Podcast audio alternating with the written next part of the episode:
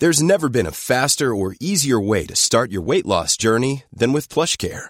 PlushCare accepts most insurance plans and gives you online access to board-certified physicians who can prescribe FDA-approved weight loss medications like Wigovi and Zepbound for those who qualify. Take charge of your health and speak with a board-certified physician about a weight loss plan that's right for you. Get started today at plushcare.com slash weight loss. That's plushcare.com slash weight loss. plushcare.com slash weight loss. One size fits all seems like a good idea for clothes until you try them on. Same goes for healthcare. That's why United Healthcare offers flexible, budget friendly coverage for medical, vision, dental, and more. Learn more at uh1.com. Hallå! Simon Gärdenfors heter jag och snart börjar min podcast Arkivsamtal. Det finns ett nytt avsnitt av min sitcom Mina Problem på YouTube. Avsnitt 6. Ni ser Sven Melander i en huvudroll och jag är sjukt nöjd med det här sjätte avsnittet. Som är säsongsavslutningen på den första säsongen. In på YouTube och kolla den nu! Ikväll den 17 oktober så kör jag stand-up på Laugh House i Stockholm. Och på måndag den 19 oktober så kör jag på Skala Komedi, även det i Stockholm. 29 oktober så blir det El Scratto i Göteborg. Och alla mina gig hittar ni på gardenfors.blogspot.com. Stötta gärna mig och den här podden genom att swisha en slant till 0760 72 47 28. Du kan också bli avsnittsdonator på patreon.com arkivsamtal. Då får du tillgång till massor av exklusiva bonusavsnitt och mycket mer. Länk till detta plus swishnumret finns även i avsnittsbeskrivningen. Och en sak till. Glöm inte att följa mig på Instagram. Där heter jag atgardenfors. Men nu kommer Arkivsamtal som klipps av min redaktör Marcus Blomgren. Mycket nöje.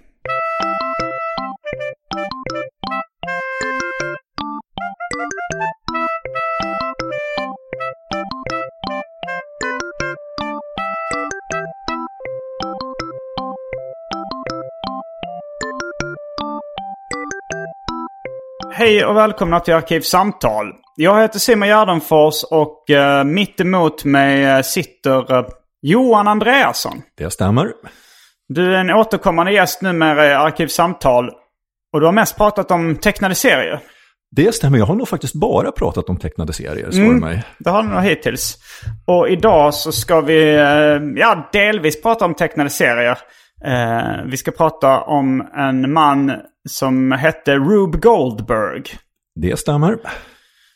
Som han, jag tror det är väldigt många, speciellt i Sverige, som inte vet vem det är.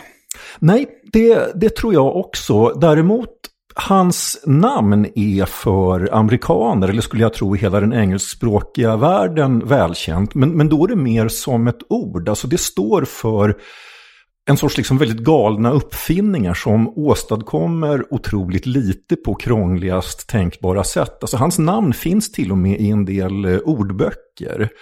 Mm. Eh, och, och, då får man betydelsen Ja, typ galen uppfinning. Och han, Rube Goldberg Machine då? Ja, fast det, alltså det, även, det, det, det, kan till och med, alltså i vissa ordböcker så är det inte ens Rube Goldberg Machine utan bara Rube Goldberg. Alltså en Rube Goldberg är en maskin som... Ja. Eh, alltså om vi tar exempel i modern tid så är det alltså...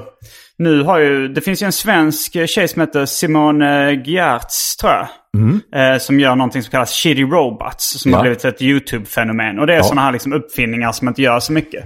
Mm. Eh, och jag, eh, när, far och son, jag och Frej Larsson, vi gjorde en uh, video tillsammans med uh, Finsta. En kompis ja. som är konstnär också. Där vi gjorde liksom delar av videon som var Rube Goldberg alltså det är ju att en sak leder till ett annan på ett onödigt sätt. Ja. Om ni tänker en, en maskin där det kanske är en gubbe som, eh, som drar i ett snöre så det trillar ner en kula i en hink som skrämmer en katt som hoppar upp på eh, då en hylla som en, en tippbräda och så vidare. Och så är det kanske bara för att han ska lägga i en sockerbit i kaffet. Alltså det, det är en typisk Rube Goldberg-uppfinning då. Ja, och alltså går man ut om man googlar Rube Goldberg eller Rube Goldberg Machine, då, då hittar man hur mycket sånt här som helst. Därför att alltså han har till och med kommit in i skolsystemet, att man, håller, man använder det när man undervisar i, jag antar att det är fysik. Mm. Att, eh, så, att, så att man har liksom i USA årliga tävlingar där elever ska bygga egna Rube Goldberg-maskiner. Mm. Och så vill man se en väldigt kul musikvideo, alltså som, som har en sån här enormt eh, ambitiös Rube Goldberg-maskin, då ska man googla. Bandet heter Fasen, nu försvann namnet. Eh, namnet. Bandet heter OK Go. Jag har glömt vad, vad låten ja, heter. Men, men jag kommer ihåg det, för de kom med en sån eh, eh, musikvideo efter vi hade gjort panikvideo ja. till Far och Son. Så det, vi, kom, vi kom först med den, men deras var mm. lite mer ambitiös. Ja, den är enormt ambitiös. ambitiös. Ja. Så att googlar man OK Go och mm. Goldberg så hittar man, och det, det är nog av de ganska många sådana här liksom videos som jag sett så det är nog den, den snyggaste. Jag minns inte alls hur låten är, men, men det, det, själva liksom Goldberg-maskinen är fantastisk. Mm. Ja, jag, jag tror att jag eh, faktiskt hörde talas om Rube Goldberg när vi gjorde den här videon. För jag kände ju till fenomenet med sådana här maskiner. Eh, det, det, är ett YouTube-fenomen också. Det är många som gör sådana liksom, ja. grejer på YouTube. Det fanns väl någon, något klassiskt eh, konceptkonstverk från någon Eh, som heter The, Thing, The Way Things Go eller något sånt där från, från 60-talet eller någonting som är en Rube Goldberg-maskin också. Jag känner, du alltså det? Det, jag känner inte till just det, men alltså det var ju ganska många konstnärer, alltså ungefär från dadaismen och framåt, som mm. skapade sådana här maskiner. Så att, alltså Goldberg var ju inte han var inte ensam om det här. Alltså han, har, han har liksom fått ge namn åt fenomenet. Eh, mm. men det var, det var, flera andra tecknare som kom på samma sak ungefär samtidigt. Och även alltså väldigt seriösa konstnärer. Marcel Duchamp höll på med sånt här. Så det fanns ju en period när den här svensken Pontus Hultén som först var chef för Moderna Museet. Han, han gjorde på Museum of Modern Art i New York 68 om jag minns rätt, en stor utställning med maskiner i konst. Och där hade han just så här, dadaister och Duchamp, men då hade han även med Rube Goldberg. Mm. Du skickade ett uh, YouTube-klipp till mig där det var, det var något panelsamtal uh, om Rube Goldberg. Uh, med bland annat Al Jaffe i panelen. Ja. och där så kallar de honom den första surrealisten. Eller, ja, det är? Ett, det är ett filmklipp. Mm. Alltså Goldberg han var ju Alltså det var en speciell grej med honom att det fanns ju väldigt många, alltså tecknade serier, alltså vi, när vi säger den här tiden så att Goldberg började teckna serier, eller han började skämtteckningar egentligen, mer än serier, 1904 och han var som allra störst på ja, 1910, 20 och kanske början på, på 30-talet. det fanns ju inte så, så mycket underhållning att konkurrera med, så att tecknade serier var nog om man säger kommersiellt eller liksom uppmärksamhetsmässigt som, som störst då. Så att det fanns väldigt många oerhört välkända serier. Mm. Men det speciella med Goldberg var att det var han själv som var känd och, och inte någon speciell serie han gjorde. Och i den här filmen som klippet kommer ifrån, det är en gammal Hollywoodfilm som heter Artists and Models, så är han helt enkelt med... Med Jack Benny? Ja, Jack Benny har huvudrollen, mm. men Goldberg han är med som, han var liksom så välkänd att mm. man bara antog att liksom en vanlig amerikan som går på bio vet vem Rube Goldberg är. Ja, alltså på den tiden. Ja. Eh, men för, för de pratar lite om hur, vilken kändis han var. Liksom att han var, eh, som jag tolkade så eh, tjänade han under en period två miljoner dollar i månaden. Alltså med, Nej, i, i dagens inte, pengavärde. Jag, jag de sa det, det, i motsvarande dagens pengavärde så hade det varit Eh, två, alltså en miljon och så tjänar han en miljon på sina serier, en miljon på sin animationskontrakt. Ja, fast jag tror faktiskt att det var om året och inte var det om månaden. Året, eh, jag ska inte svära, alltså siffror okay, är... Men då är det ändå, 20, men, om det är i svenska pengar så är det kanske 20 miljoner om året. ja, det, det, är en oerhört hög inkomst. Så att han var, alltså han var ju känd för ganska många saker. Alltså dels naturligtvis som tecknare, men han skrev även filmvanus. Han, han uppträdde okay. som, som vaudevillartist, alltså han uppträdde på scen. Eh, han skrev noveller, han skrev en roman. Eh, så att han, eh, han, han fanns liksom lite överallt och hans... De, alltså nu, det som liksom levt kvar till eftervärlden, det är de här uppfinningarna. Men det, det han var mest känd för under sin aktiva tid, det var att han hade egentligen inte en, en fast serie med fasta figurer, utan han, han var mer som en så här, enormt välkänd kolumnist, alltså som typ Jan Guillou eller någon sån där. Att han hade ett fast utrymme i tidningen. Mm, där han, han liksom, skrev eller? Nej, han, alltså, han kunde använda den till vad han ville, eh, mm. men det var nästan alltid tecknat. Och det kunde vara antingen en skämtteckning. Jag tror Vilken att de här... tidning var det han? Oh, jag, minns inte exakt, han började i San Francisco. Alltså han började som sport. Mm, är, han, är han från Kalifornien? Ja, från början är han från Kalifornien. Och han, han, det kanske kommer inte heller som någon överraskning när man ser hur besatt han var av teknik. Att han, han utbildade sig till eh, ingenjör. Mm. Och han var, tror ingenjör på San Franciscos något sorts reningsverk. Eller jobbade med deras avloppssystem eller någonting. Men han, han stod ut med det i fyra månader. Och sen så började han teckna i, jag tror det var San Francisco Chronicle. Mm. Och gjorde sportteckningar. Och sen efter några år så flyttade han till eh, New York. För det, det, var ju där de riktigt stora tidningarna fanns. Mm. Och hans grejer blev ju också syndikerade. Så att de, de spreds ju över eh, hela landet. Så att när de frågade ju hans syndikat att hur, hur har ni råd att betala dem så här mycket? För det var en groteskt hög lön. Men alltså det, det, var ju då att det var ju flera, det var ju hundratals tidningar som delade på den här lönen. Mm, så det mm. blev inte en så farlig summa för varje enskild tidning. Men, um, ja, det, innan vi glömmer det. Mm. Det har blivit dags för det omåttligt populära inslaget ah. Välj drycken.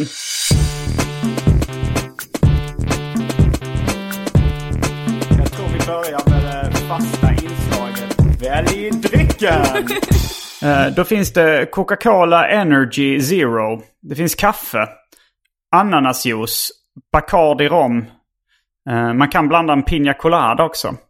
Eh, gin tonic kan man få. Det finns sockerfri tonic från Schweppes. Jalovina ädelbrännvin. Fanta Zero. Mer passion.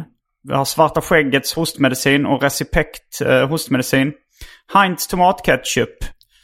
Uh, Snapple. Budweiser 3,5. Uh, eh, Bullet Bourbon Whiskey. Det finns ju då Hawaii Gay Club. Den går också att dela upp i sina beståndsdelar. Passwrap uh, och uh, Malibu och uh, lemonad. Okej, av allt det här, det som känns mest Rube Goldberg är nog bourbon tror jag. Mm, det, det, det, känns lite old school. Ja. Men jag måste också tillägga att uh, sen har vi häxblandningen. Det vill säga alla drycker som fanns i min kyl innan den genomgick en så kallad corporate rebranding. Och för tråkmånsar och nejsägare, vatten. Ja, men jag har nog bestämt mig för ja, en bourbon. för bara en bourbon. Japp. Ja. ja. Men då, eh, då eh, är vi strax... Ja, men jag tar också det då. Det blir mm. kul. Ja. Um, då är vi strax tillbaka med drycken. Känd från det omåttligt populära inslaget Välj drycken. Häng med!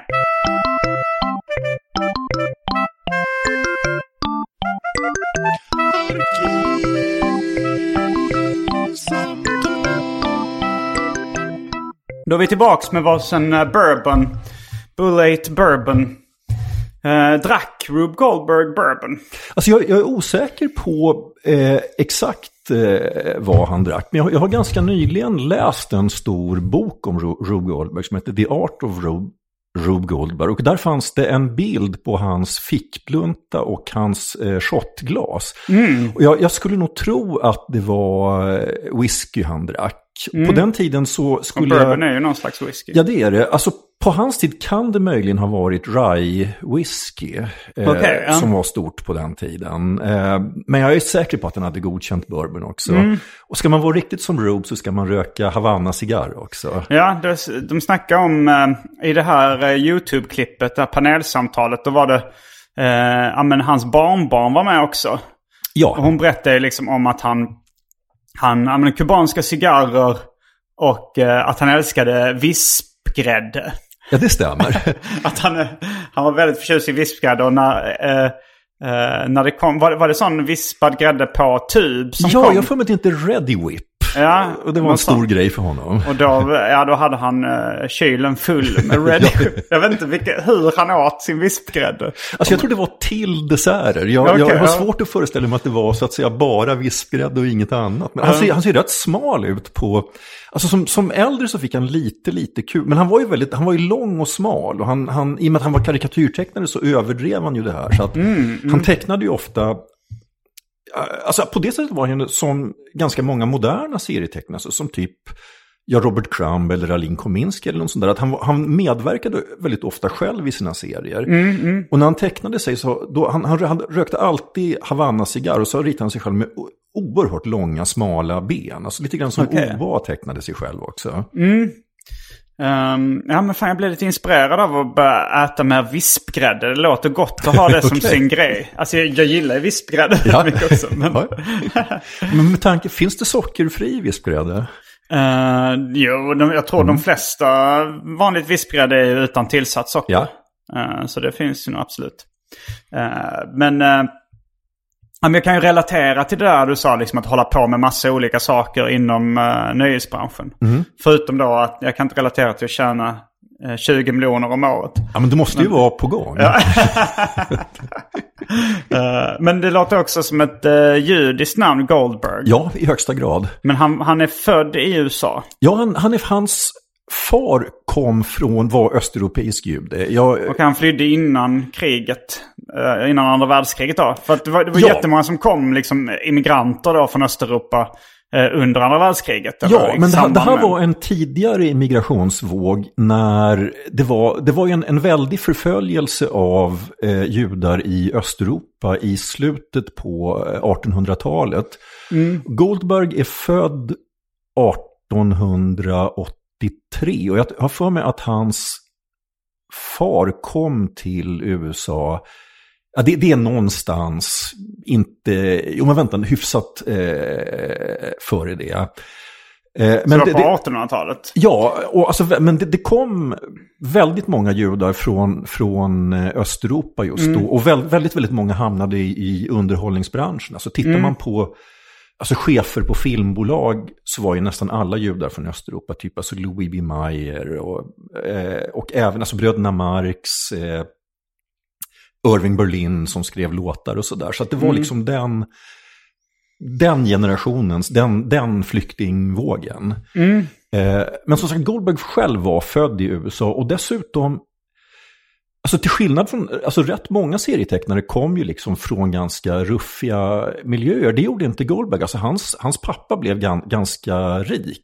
Eh, Och han avancerade, han var liksom rätt högt upp. Jag tror att han var brandchef i San Francisco en period. Och han var också väldigt aktiv i, eh, alltså hyfsat liksom upp, högt uppsatt i, inom politiken i San Francisco. Så det var, det var liksom en rätt välbeställd familj. Och sen, så det blev ju inte sämre av att han själv tjänade så oerhört mycket pengar. Så han, han var rätt välbeställd, han växte upp rätt välbeställd och blev med tiden stenrik verkligen.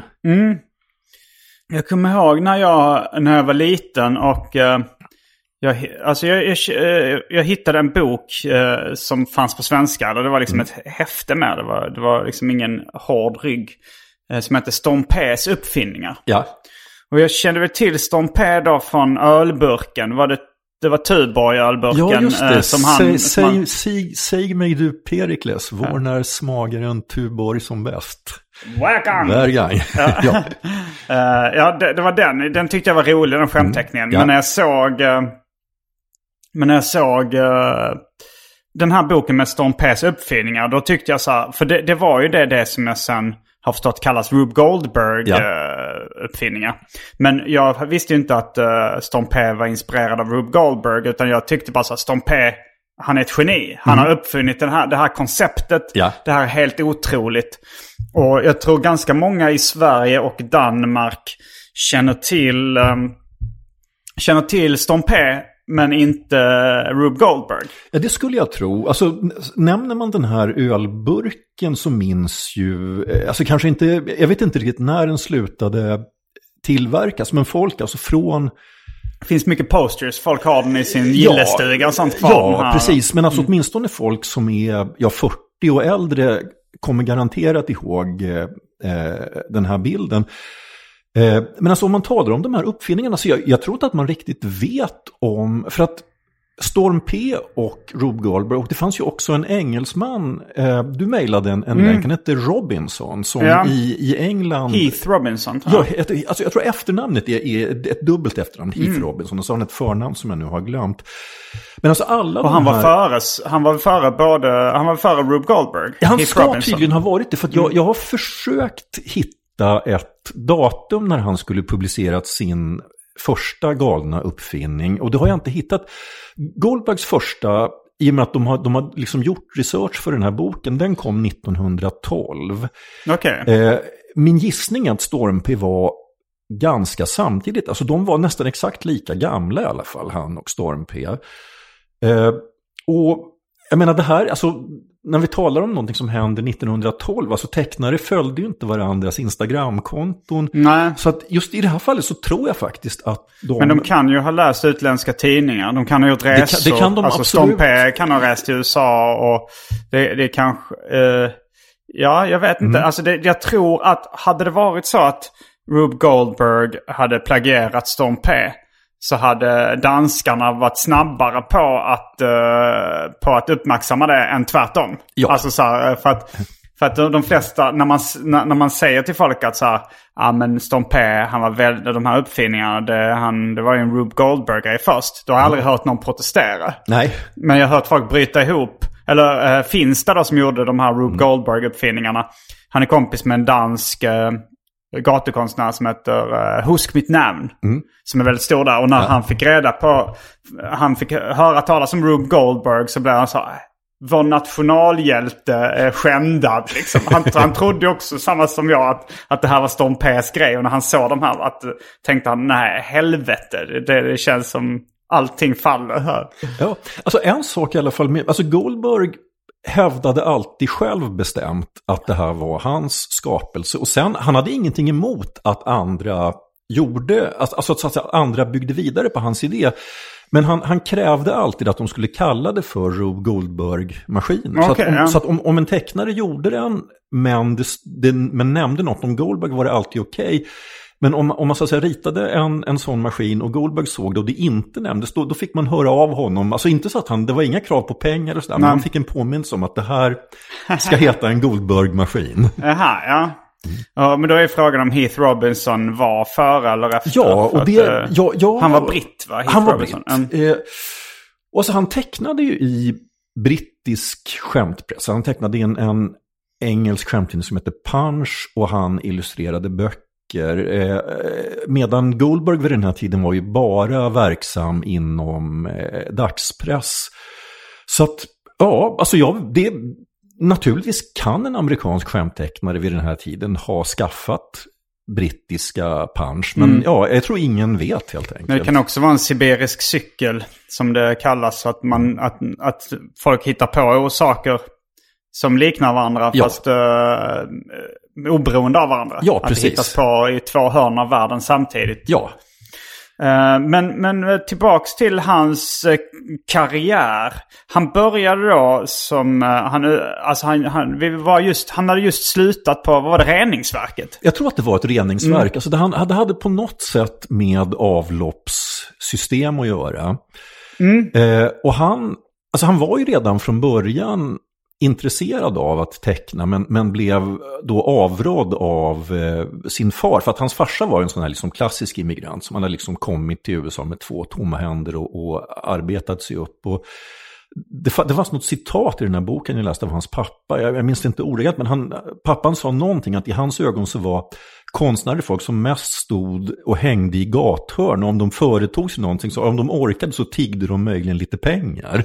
Det låter som, eh, vi, vi har ju pratat tidigare om Harvey Kurtzman. Nej, inte Harvey Kurtzman utan Harvey Picar, Picar. just det. Och eh, det var mycket snack om att han hängde i gathörn och snackade. Ja, så, att, så att pappa Goldberg hade kanske rätt. Men sen ska jag också säga att, att det, det, fanns, det fanns inget sånt här klassiskt fadersuppror hos Goldberg, utan han och farsan var helt, e- alltså pengar var väldigt viktigt för, för båda två.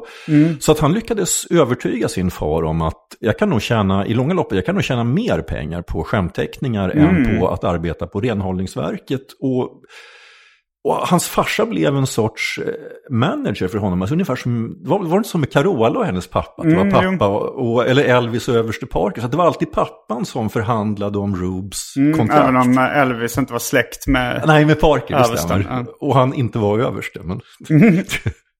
Ja, han var inte ens amerikansk medborgare. Nej, han var väl liksom. holländare tror jag. Ja, det var därför han aldrig ville åka utomlands Nej. med Elvis. För att han inte skulle bli insläppt i landet igen då. Men- Nej, jag hade förstått amerikaner om de inte hade släppt in överste Parker igen. Ja, men så han började... Det var skämtteckningar hans första kreativa uttryck. Nej, hans första kreativa, eller det var väl en, en sorts skämtteckningar. Alltså han, han, gjorde, han tecknade på, på sportsidan, alltså som ganska många...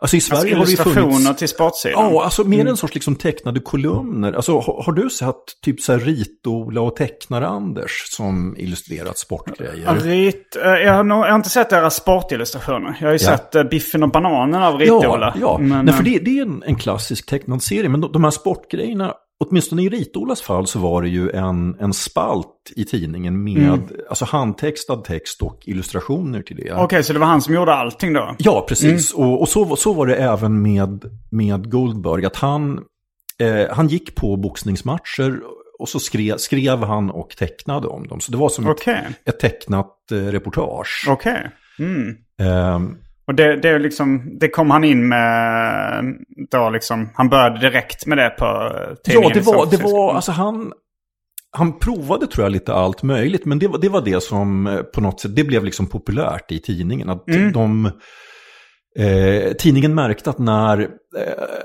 när han gjorde de här sportgrejerna så sålde de fler eh, lösnummer. Så då, då fick han en, en, liksom en position på tidningen på det sättet. Mm. Eh, alltså det var, ju, det var ju så, alltså både skämtteckningar och serier, alltså det här är ju så tidigt att det fanns ingen vidare När var det han började göra de här? 1904. Och, Oj, alltså det, tidigt, ja. och, och det, det finns liksom ingen vidare... Ja, för seriens, eh, alltså när var det Jello, eh, The Yellow Kid och sådär började? Det är 1896, så att serier hade bara funnits, alltså om vi talar amerikanska dagstidningsserier, hade, hade funnits i, ja inte ens eh, eh, tio år. Men alltså även om man... Och enligt vissa så är det Mm. de första serierna i ordets moderna bemärkelse också. Ja, alltså, alltså man vill ju helt enkelt ha ett jubileum, alltså någon Mm. gång eh, så... eh, Alltså det, Och då säger man Yellow Kid när den publicerades första gången att det var den första serien. Ja, för den, den liksom drog igång det här att, att am, amerikanska tidningar, att det blev väldigt viktigt för dem att ha de här söndagsbilagorna med serier i färg. Mm. Vad hette det, nu tecknaren bakom Yellow Kid? Eh, Outcult hette han. Okej, Eh. inget känt namn. Inte, han gjorde The Yellow Kid och han gjorde Buster Var det Brown. hans efternamn? Outcall? Outcult är, alltså han var ju också någon sorts immigrant. Alltså det Mm. låter väl lite vagt, jag vet inte, kan ha varit holländare möjligen? Mm. Alltså nästan alla, för att, eh, alltså hur mycket amerikanerna än vill att serier ska vara en amerikansk uttrycksform, så att nästan alla av de här tidiga serietecknarna kom ju från Europa Mm. Och hade med sig serierna från Europa. Det, det var ju serier i, i europeiska skämttidningar, så att Ja, Max och Moritz och sådana Ja, här. precis. Så att just en sån här serie som ja, Knoll och Tott eller Pigg och Gnidde, det var, det var ju tyska tecknare som hade emigrerat till USA som, Mm. som gjorde dem. Eh, och eh, ja, Goldberg då, även om han var född i USA så, så kom han ju, han, han, kom, han var, kom ju också från en immigrantfamilj. Mm. Men USA är det ju en immigrantnation. Eh, Ja. Och eh, hur snabbt började han teckna serier sen då, Rube Goldberg?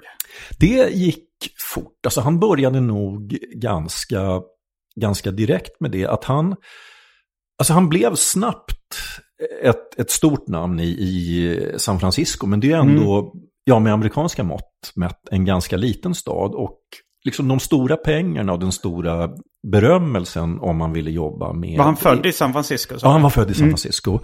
Men det, det fanns i eh, New York, så att han flyttade dit på, på eget bevåg och eh, ja, lyckades skaffa sig jobb på en tidning där också. Och började göra eh, allt möjligt. Alltså, jag kan inte säga något exakt år för när han började teckna serier, men det, det, han, han kom till New York 1906. Och min gissning är att han började nog teckna serier ganska så omedelbart då. Mm. Så det var bara två år efter han hade gjort succé i San Francisco Ja, det stämmer. Att han, sport- han, han, var, alltså han var verkligen en sån där amerikansk go-getter. Ja, nu- låter som det. ja. Och, eh, men, men blev hans serier en succé? Alltså det var, det var mer så att han själv blev en succé. För att han, han, han, han hade egentligen aldrig någon sån här superpopulär serie. Utan det, det, som, det som gjorde honom berömd var att han hade den här eh, spalten eller utrymmet mm. i eh, tidningen och där han han kommenterade, han hade, han hade så att säga ingen, egentligen ingen fast seriefigur. Men...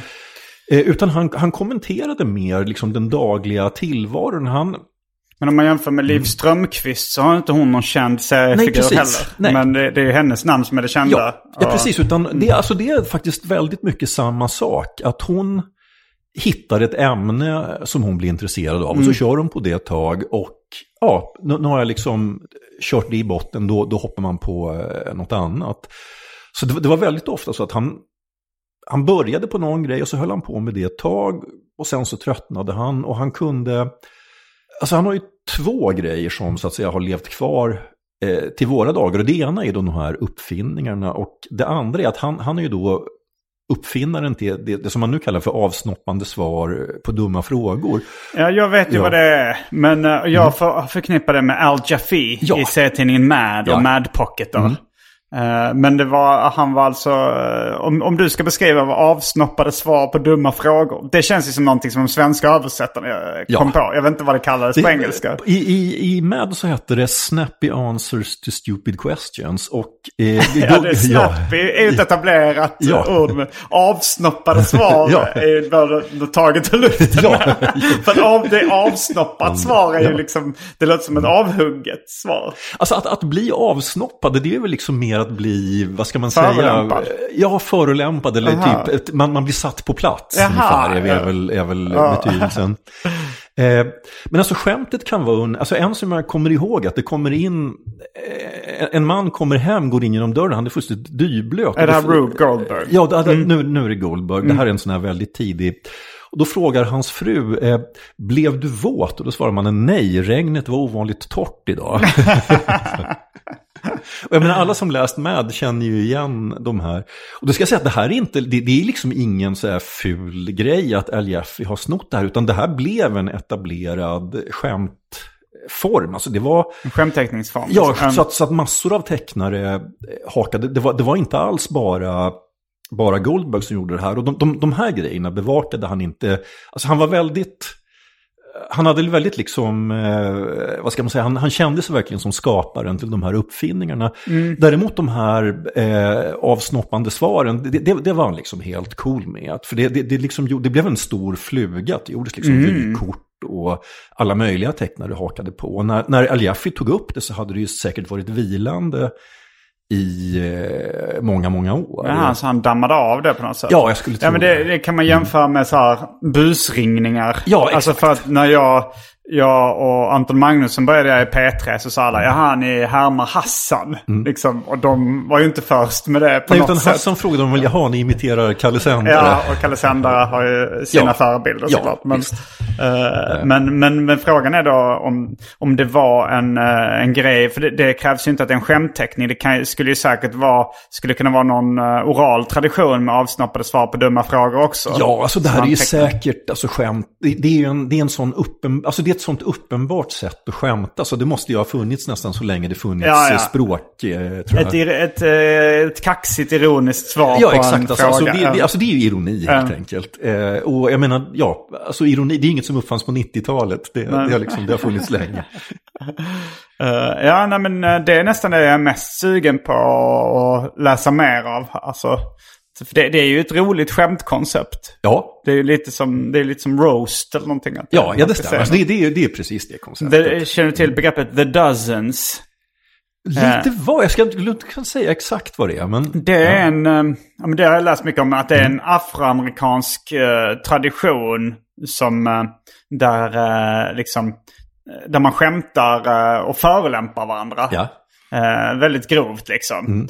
Och, och, det, och det ja, men det, det har liksom eh, sen använts i rapmusik och, och andra och ja, men andra komiker och sånt ja. liksom har, uh, har varit inspirerade av det. det jag vet inte varför det kallas The Dozens men, mm. men det är liksom en, en tradition. Alltså, så här, som ja, men även så här, din mamma-skämt och sånt Ja. springer ur the dozens. Det var liksom, man förolämpar varandra på, på ett komiskt sätt. Liksom. Och så det, det finns ju också i Goldbergs fall, alltså det finns ju en sorts judisk humor som var, jag menar han var, alltså han var till och med kompis med eh, Groucho Marx. Det finns liksom Och bilder. Charlie Chaplin. Ja, och alltså, Var finns, Chaplin jude också? Nej, han...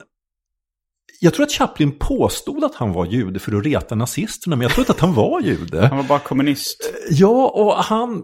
Jag är faktiskt osäker på vad hans etniska bakgrund kan ha varit, men han...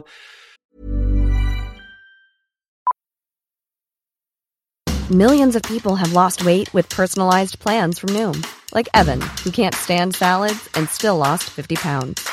Salads, generally, for most people, are the easy button, right? For me, that wasn't an option. I never really was a salad guy. That's just not who I am. But Noom worked for me. Get your personalized plan today at Noom.com.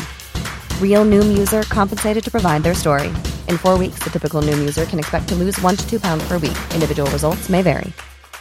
I'm Sandra, and I'm just the professional your small business was looking for. But you didn't hire me because you didn't use LinkedIn jobs. LinkedIn has professionals you can't find anywhere else, including those who aren't actively looking for a new job but might be open to the perfect role, like me.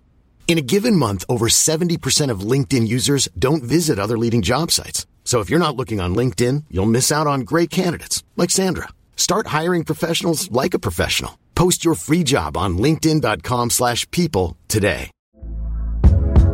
Hey there, it's Michelle Norris. I'm host of a podcast called Your Mama's Kitchen. When I travel, I'm usually looking for a way to find a taste of home when I'm not at home. And one of the things I love to do when I am at home is entertain. And Airbnb allows me to do that. When I was in California recently, I rented a house that had a great kitchen. And when we were sitting around the table, we we're all thinking, we're in someone else's house. Someone could be in all of our homes as well. If you have a home, but you're not always at home, you have an Airbnb. Your home might be worth more than you think. Find out how much at airbnb.com/slash host.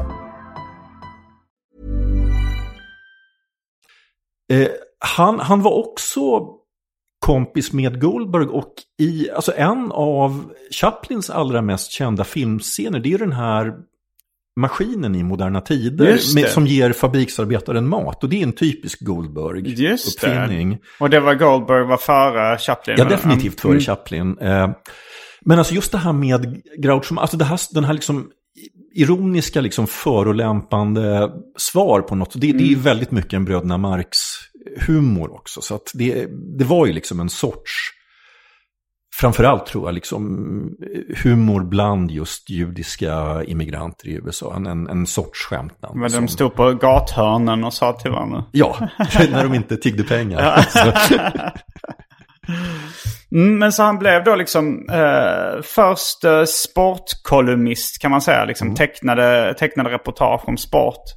Och sen, så bör, sen flyttade han till New York och då var det serier och skämtteckningar parallellt eller? ja, det stämmer. Och kanske även sådana kolumner eller var det? Ja, alltså han, han, han gjorde verkligen lite, alltså han var ju någon sorts eh, alltså stjärna inom eh, tidningsbranschen så att han kunde liksom även bli skickad på reportageresor. Att till exempel under första världskriget så skickade hans tidning honom till eh, Paris och så gjorde han- jag tror att han både skrev men även gjorde tecknade reportage från, eh, från eh, Paris under krigsåren. Att det, det, det finns någon sån här, det är också en grej som jag minns från den här boken, att han hade en, en sorts eh, tecknad kolumn som handlar om att man, ju närmare fronten man befinner sig i ett krig, desto mindre vet man vad som pågår.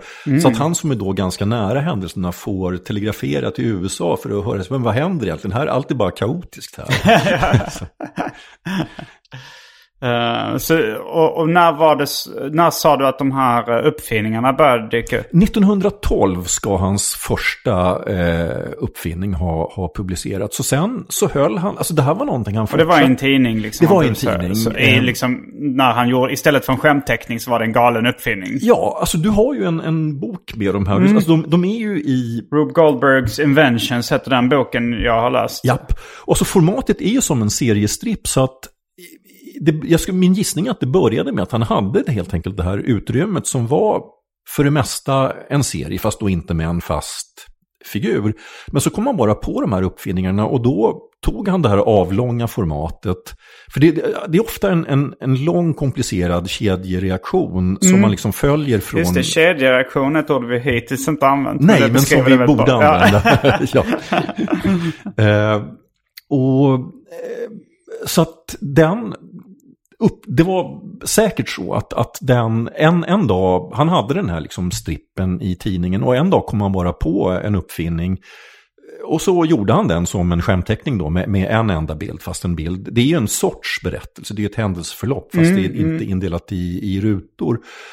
Eh, och de blev väldigt populära, så då, då fortsatte han. Eh, och alltså det här, det här blev ju väldigt, väldigt populärt, så att han fick ett tag så hade han en, ett fast uppdrag från en, en stor, det var sån där eh, magasin som hette Colliers, som var, det var lite grann som ja, Time eller Saturday Evening Post eller något sånt där. Men, men de gjorde en beställning till honom att där skulle han så att säga bara göra de här uppfinningarna. Och då fick han ännu bättre betalt än vanligt. Så jag tyckte att då kunde han, an- han kunde lägga 30 timmar på varje teckning. Vilket han var ju väldigt snabb, så för honom var det enormt mycket tid. Ja, det låter ju så mycket tid. Ja, så att folk, så här Goldberg aficionados brukar tycka att det här som han gjorde till Colliers det är hans allra bästa. För då hade Okej. han liksom nästan, obe, han kunde liksom, då kunde han verkligen hålla på tills han var helt nöjd med det. Mm.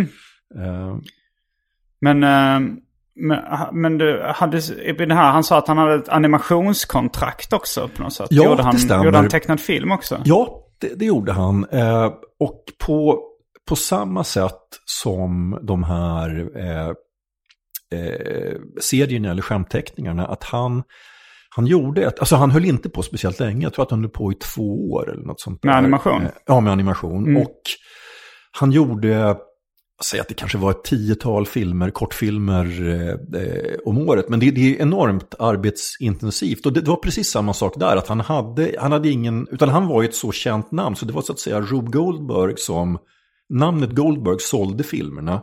Och sen så tog han upp aktuella företeelser, alltså nå- någonting eh, någonting som hände och så gjorde han en, en film om det. Han kunde, förekom också själv i filmerna, eller han kunde använda, han hade ju ett, några seriefigurer. Jag, jag hade ju med någon sida med en figur som hette Bob McNutt här. Och Mm, den, den figuren, eh, Vad hette den på svenska? Knutteknopp hette han på svenska. Och jag hörde också att han har gjort en serie som heter Lollapalooza.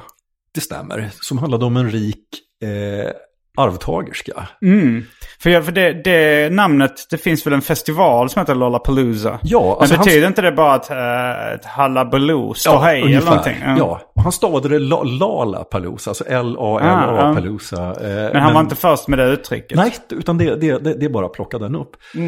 Men han hade, nu ska vi tänka här, eh, han hade ett par uttryck som han faktiskt myntade. Och alltså ett, i och med att det är så presidentvalsår i år, alltså ett, ett uttryck man fortfarande hör är, alltså speciellt i politiska debatter, att om man, om man vill säga skitsnack, en amerikan vill säga att någon snackar skit, alltså en baloney. Just det. Och det, det, det myntade Goldberg. Men det betyder väl också, det är väl deras liksom korv? Eller det är väl en sån, alltså, så att det- billig skink, alltså det är väl Ja. från Bo- Bologna från början. Men, Precis. för man, Ja. en bologna sandwich, då Ja. är det liksom någon slags uh, malet kött som ser ut som någon slags, uh, ja men köttpålägg liksom. eh, och det är väl bologna. Ja.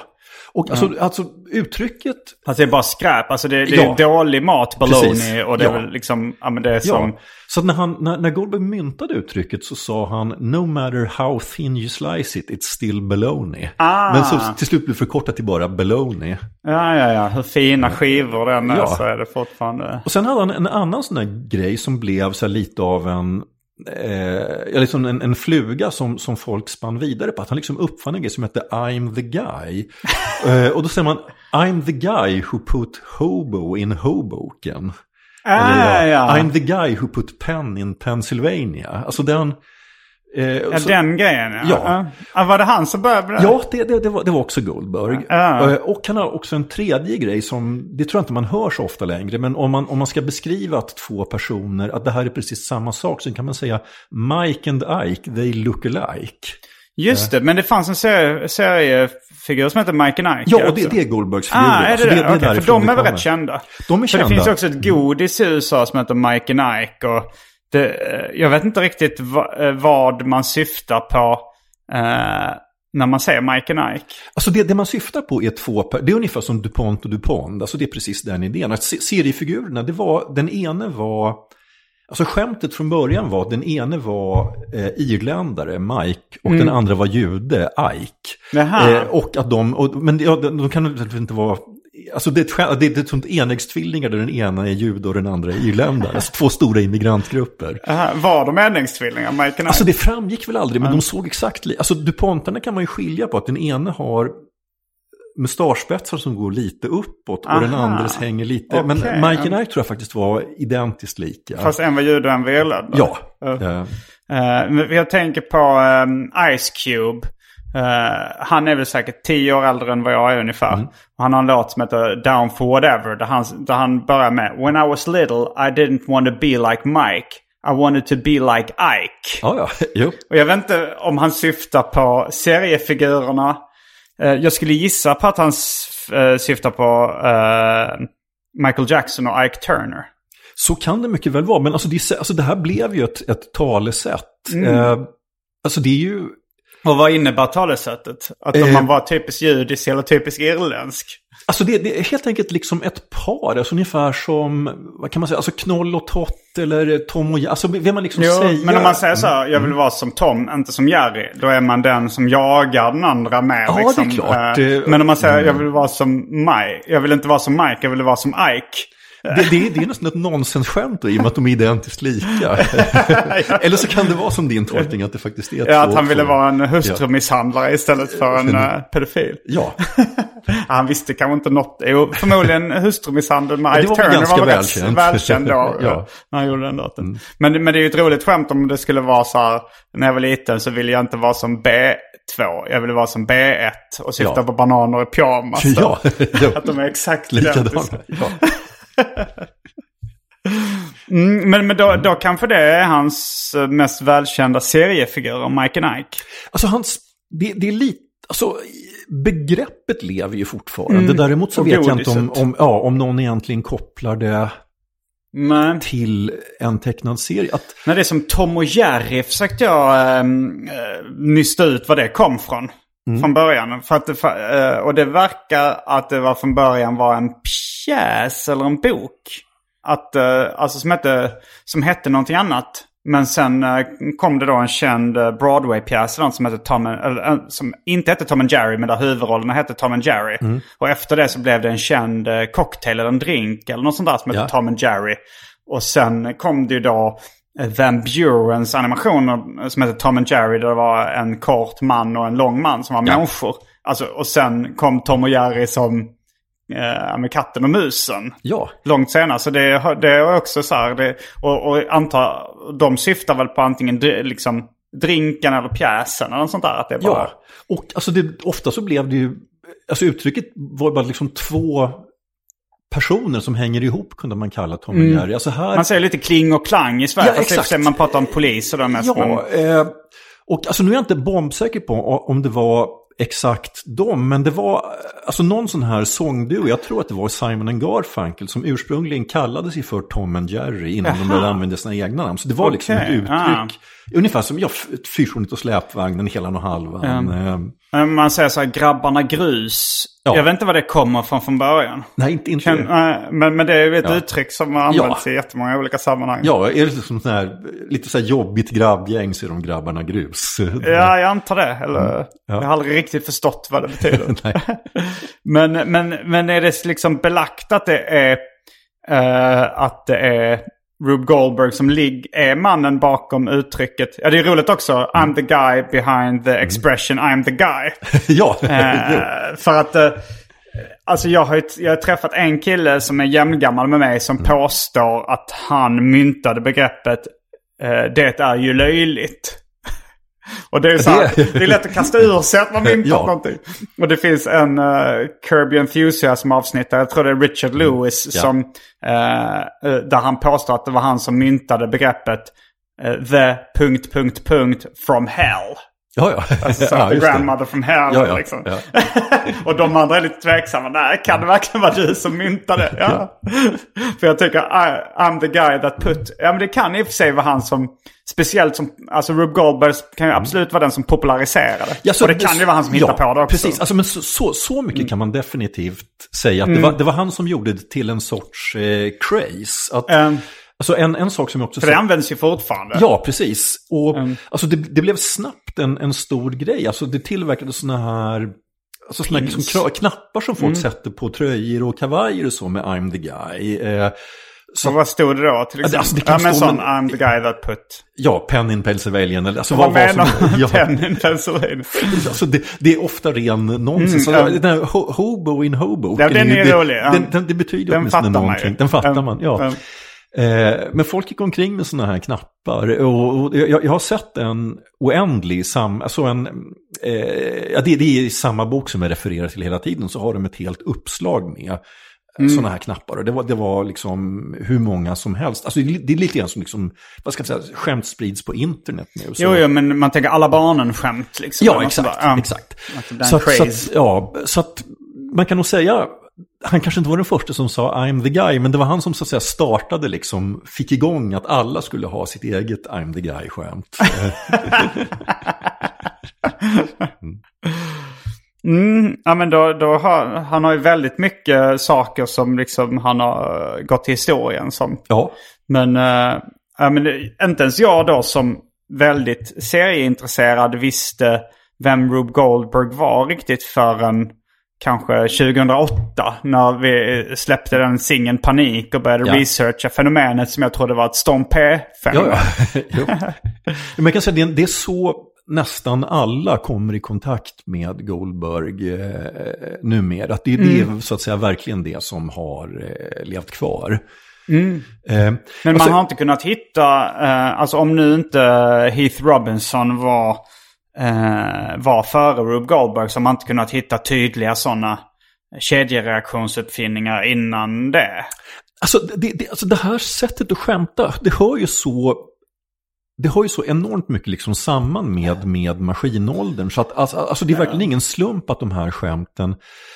Eh, alltså Goldberg när han, när han liksom hade sin eh, dagliga plats i tidningen där han liksom skämtade med folks dagliga tillvaro. Det handlade liksom väldigt mycket just om att alltså, tillvaron blir allt mer mekaniserad. Att, eh, Mm, ja. Alltså, folk lite får- som moderna tider. Ja, exakt. Mm. Alltså, alltså det, för det, det som händer under hans så att säga mest kreativa period, det är liksom att folk börjar skaffa bilar, folk får telefon, eh, radion kommer, filmen var fortfarande ny. Alltså allt, allt sånt Mm. här liksom massproducerat. Och de driver lite med det då genom de Ja, här ex- onödiga exakt. uppfinningarna. Ja, ex, exakt. Alltså, alltså, alltså Gold, Gold, så för att grejen med alla teknikprylar var ju så att säga att de skulle förenkla tillvaron. Då var ju Goldbergs skämt att de så att säga istället gjorde tillvaron krångligare. Mm.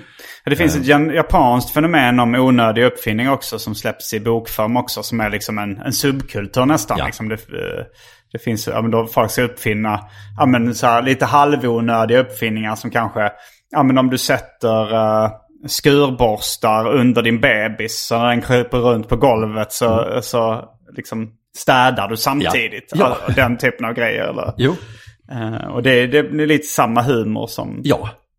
Alltså det, alltså det är ju ett... Eh, eh, det, det, är, det, alltså det är väldigt naturligt att sådana skämt uppstår liksom i, i, i, i, samtidigt som Mm. folks liv börjar liksom uppfyllas av eh, ja, föregivet arbetsbesparande maskiner. Jo, att man ska driva med det. Jag för Ja. mig, eh, det finns en bok som heter Nödbroms av eh, Sture Hägerfors och eh, är det Lasse Åberg också som gjort den? Det låter väldigt sannolikt att, Där, att och den de kom i liksom, eh, den kom, alltså på framsidan så är det två personer, kanske lite yuppie-klädda, som pratar i mobiltelefon. Och sen så liksom möts de runt ett hörn. Att det visar sig att de har pratat med varandra. Ja, ja. och det, är liksom, det, det var ju så här typisk grej som man, om man kunde driva eh, med när mobiltelefonen var ny. Sen, sen var det ju någonting som hände hela tiden. Ja, ja. Man ringde över en någonstans och så träffades man runt Ja. ett hörn. Ja. Det, blev ju knappt ett skämt efter Nej. ett tag. men det är roligt att ha, att, men då var det liksom nödbroms att de tyckte också att samhällsutvecklingen gick för snabbt. Mm. Ja. Att de ville dra i nödbromsen så Ja. att säga. Det finns ett pris också som heter Goldberg eh, Award eller något sånt där. Ja, det, priset heter väl eh, Ruben. Ja, Ruben Eh, alltså, Det är Award, hans ja. förnamn. Och det är... Jag bara antar att det är en sammanslutning som finns fortfarande. Alltså, Alltså jag känner mest till den tidigare. Det är alltså The National Cartoonist Society i Mm. USA som är... Det är inte en fackförening, men det är väl mer som man ska säga en in- intresseorganisation för skämttecknare och serietecknare. Och den, den bildades av Rube Goldberg i... Det var strax efter andra världskriget. Mm. Och det berodde ju mycket på att han, han var den mest eh, namnkunnige skämt och serietecknaren. Eh, så det, var- det var väldigt naturligt att han... Han var blev- efter uh, Winston McKay. Ja, alltså de är ju rätt samtidiga. Winston McKay var nog igång... För jag tänker på att han var ju också både animatör och serietecknare Ja, och en stor stjärna liksom. Ja. Han gjorde Little Nemo och en Slumberland. Ja, eh, alltså de var... Möjligen var väl? McKay... För båda var väl New Yorkers? Ja, liksom. då, ab- absolut. Eh, och eh, McKay var kanske aningen tidigare. Däremot, alltså vid den här tiden när föreningen bildas, då, då var ju Winston McKay ingen stor stjärna Nähä. längre. Så Alltså, han Ruben hade hade, ganska kort... längre Ja, han hade mycket shelf längre, längre shelf life. Eh, Mm. Eh, så att han bildade den här föreningen och eh, under några år så hade de något annat pris. Jag minns inte riktigt eh, vad det var, men då tyckte han... Eh, alltså han hade, han hade ett väldigt hälsosamt ego, Rube. Hälsosamt? Att, ja, eller... eh, ja, i betydelsen stort. Så att, så att han tyckte att det här priset vi har, det duger inte. Utan, Det lät lite som Ja. det att man fick höra, ifall man hade gjort, att man inte creddat honom för maskinerna så fick man ett personligt brev. Ja. Eh, det låter som ett hälsosamt ego där. Ja, också. ja. Men Sen, alltså, han vad sa du om priset? Att han tyckte ja, han tyckte själv att ja, men det här det var inte mycket. Alltså det här, vi, vi är ju ändå, jag tyckte att vi, vi skämt och serietecknare, vi är ändå en, vi är en, vi är en likvärdig yrkeskår som andra konstnärer. Vi är kanske till och med bättre och då, då måste vi, priset måste avspegla det. Så då kom han fram till att jag måste nog göra det här priset själv.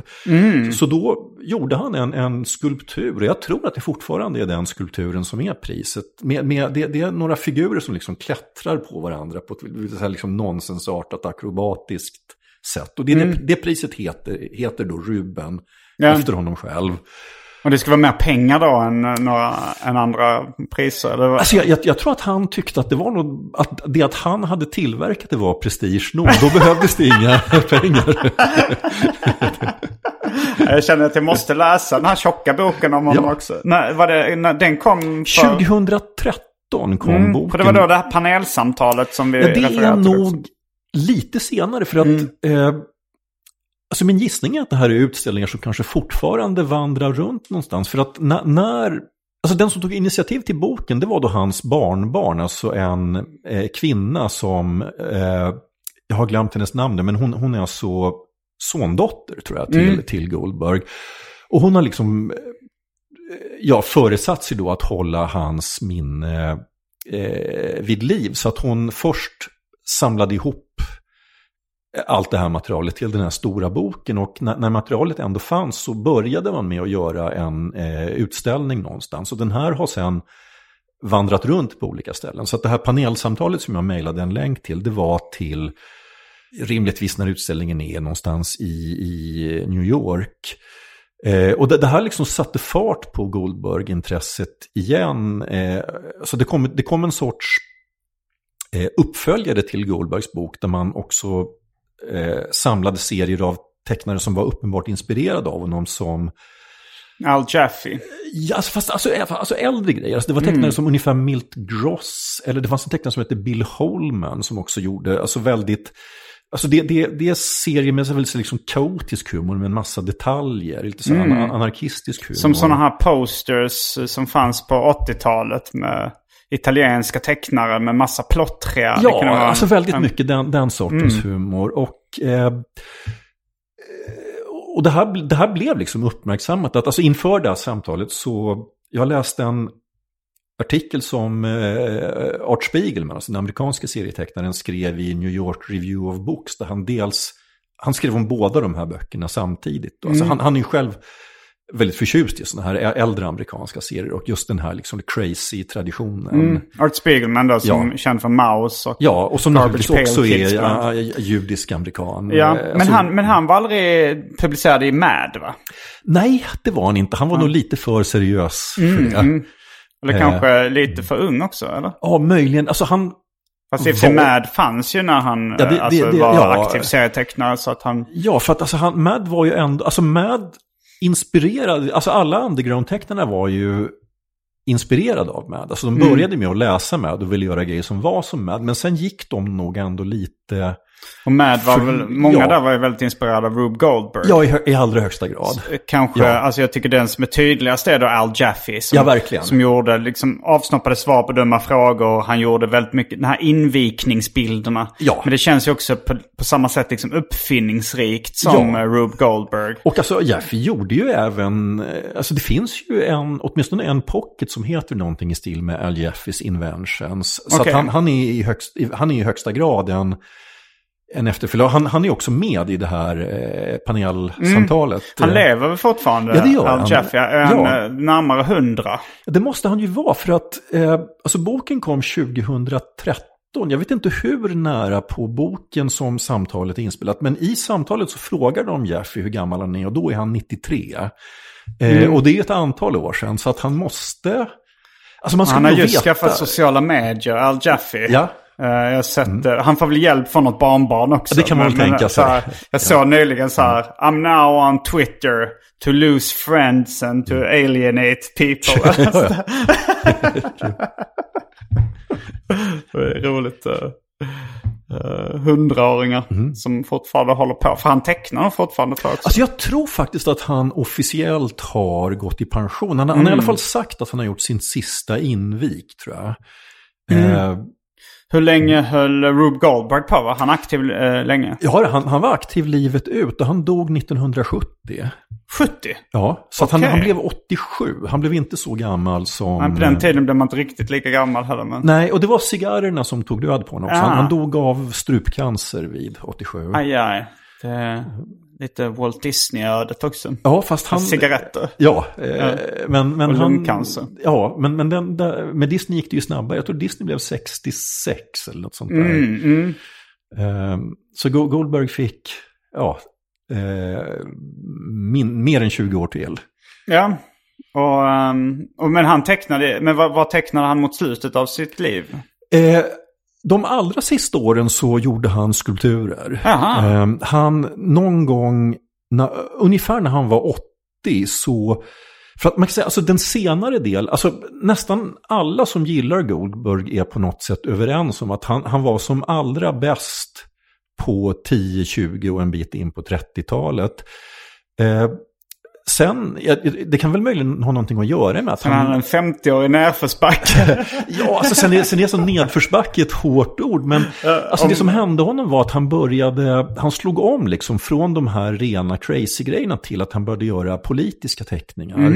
Och alltså det är absolut inget fel på dem, men de är helt enkelt inte lika kul. Eh, och det var den senare delen av sin karriär så var det huvudsakligen det han höll på med. Sen så hade han hade liksom sina, alltså de här populära grejerna, han slutade aldrig med uppfinningarna. Nej. Och jag tror aldrig att han riktigt slutade med de avsnoppande svaren heller. Utan det var, ibland fick han en idé och då, då körde han vidare på det. Men från ungefär han bodde i New York. eh, Ja, he, hela, hela sitt liv. Eh, eh, från det att han flyttade dit. Hur Eh, gammal var han ungefär när han flyttade till New York? Var han Nu ska vi tänka, han, var, 20-årsåldern? han var född åt- 1883 och han flyttade till New York 1906. Eh, huvudräkning inte minst, men han är inte 30 än i alla fall. Nej, okej. Han är 20 20 plus. Ja, någonstans mellan 25 och 30. Mm. Eh, så han hade en väl, väldigt, väldigt lång karriär. Mm. Och alltså han, han, var, han var liksom en, räknades som en bra och tung politisk tecknare. Han fick Pulitzerpriset som politisk tecknare 48 Jaha. för en teckning om atombomben. Alltså en väldigt... Eh, alltså den har inte alls en liksom spralliga humor, utan det handlar verkligen om att nu Mm. människan liksom... Alltså bilden föreställer atombomben som liksom hänger på ett stup och så är det ett litet hus ovanpå den där. Man ska föreställa att mä- mänskligheten sitter och, och bomben liksom balanserar och kan när som helst liksom tippa ner i ett oändligt svart hål. Så det, det, är, liksom, det är mer ångestfyllt än det han Mm. gjorde på ja, eh, 20-talet. Ja, det, man ligger inte dubbelvikt. Nej, Ska- det stämmer. Men det är också väldigt, alltså det, är, det är en bild man gör Ja. några år efter Hiroshima-bomberna. De här uh, Wallace and Gromit har rätt mycket Rube Goldberg-aktiga inslag. I allra sina- högsta grad, men, men där, där kan man ju då undra i och med att Heath Robinson, han är ju så väldigt välkänd i England, så Mm. där kan jag liksom, jag vet inte om, eh, om, eh, vad heter han nu igen som gör Wallace och Gromit? Eh, Nick Park. Nick Park, han. just Ja. det. Så där vet jag faktiskt inte om, om han tänker på det som... eh, Heath Robinson som På Heath samma sätt som Robinson. många i Sverige och Danmark tänker på som en Stom Ja, exakt. För att alltså den, den här sortens skämt, Och vi, Jan Löv gör väl, alltså han gör ju lite Ja. galna uppfinningar Ja, i precis. Sverige. Men alltså, alltså just en, jag tror att när man ser den här typen av uppfinning i film allra oftast, det, är en sån här scen som man har sett i hur många filmer som helst, och det är just att det är en person, alltså ofta en uppfinnare, som ska vakna på morgonen och har då konstruerat en maskin som dels väcker honom men också serverar frukost. Just det, man tänker kalanka på julafton. Ja, eh, när han är i husvagnen. Ja, alltså den har ju ett sånt skämt. Och Ja. även eh, Wallace i Wallace och Gromit har ju en sån maskin. Finns det någon Hasse och Tage? Där är det kanske inte, där är det mer en kedjereaktion. Är det Ja. äppelkriget kanske det finns en lång kedjereaktion Det stämmer, det är en lång.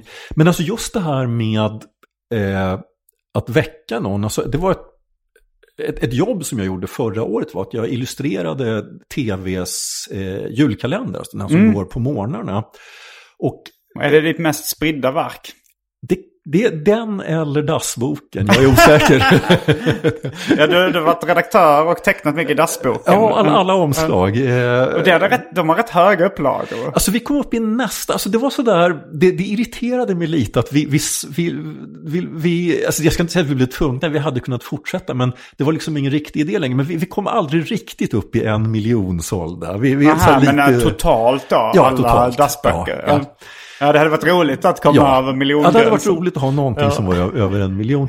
Men i eh, den julkalendern, alltså både Mm. i så att säga den med skådisar, det är Fredrik Granberg som är tomten då, och jag tecknade också det här i, i papperskalendern, så, så har de det skämtet också, att tomten blir väckt av en maskin som liksom välter honom ur sängen och sätter fart på honom och sådär. Mm. Eh, och det var ju inget som...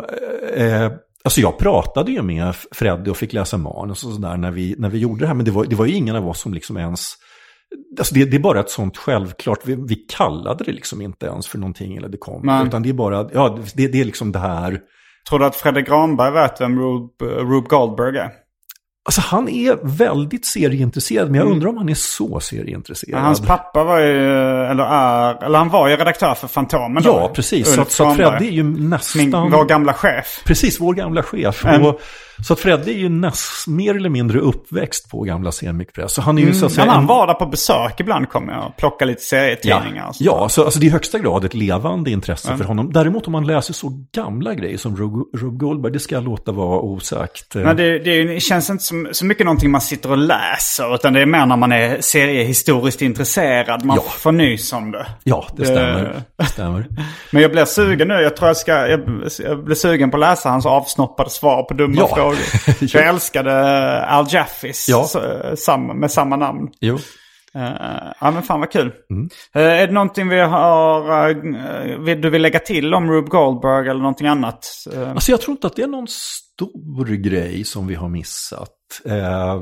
Alltså det går naturligtvis att dra trådar långt in i vår tid och liksom nämna folk som är inspirerade av honom eller sådär. Men när det gäller hans eget liv och hans egen karriär så, så tycker jag att det känns hyfsat eh, komplett. Mm. Ja men eh, då tackar, tackar jag dig för att du kom hit ännu en gång. Japp. Eh, Det var allt från den här veckans avsnitt av Arkivsamtal. Jag heter Simon Gärdenfors. Jag heter Johan Andreasson. Fullbordat samtal.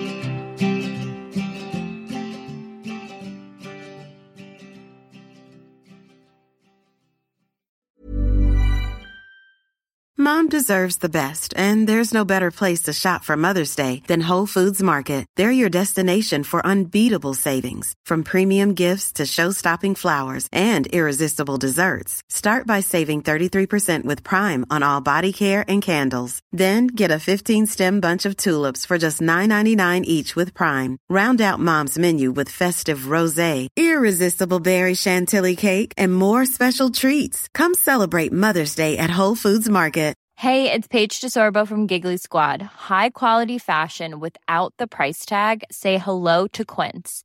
I'm snagging high-end essentials like cozy cashmere sweaters, sleek leather jackets, fine jewelry, and so much more. With Quince being 50 to 80% less than similar brands.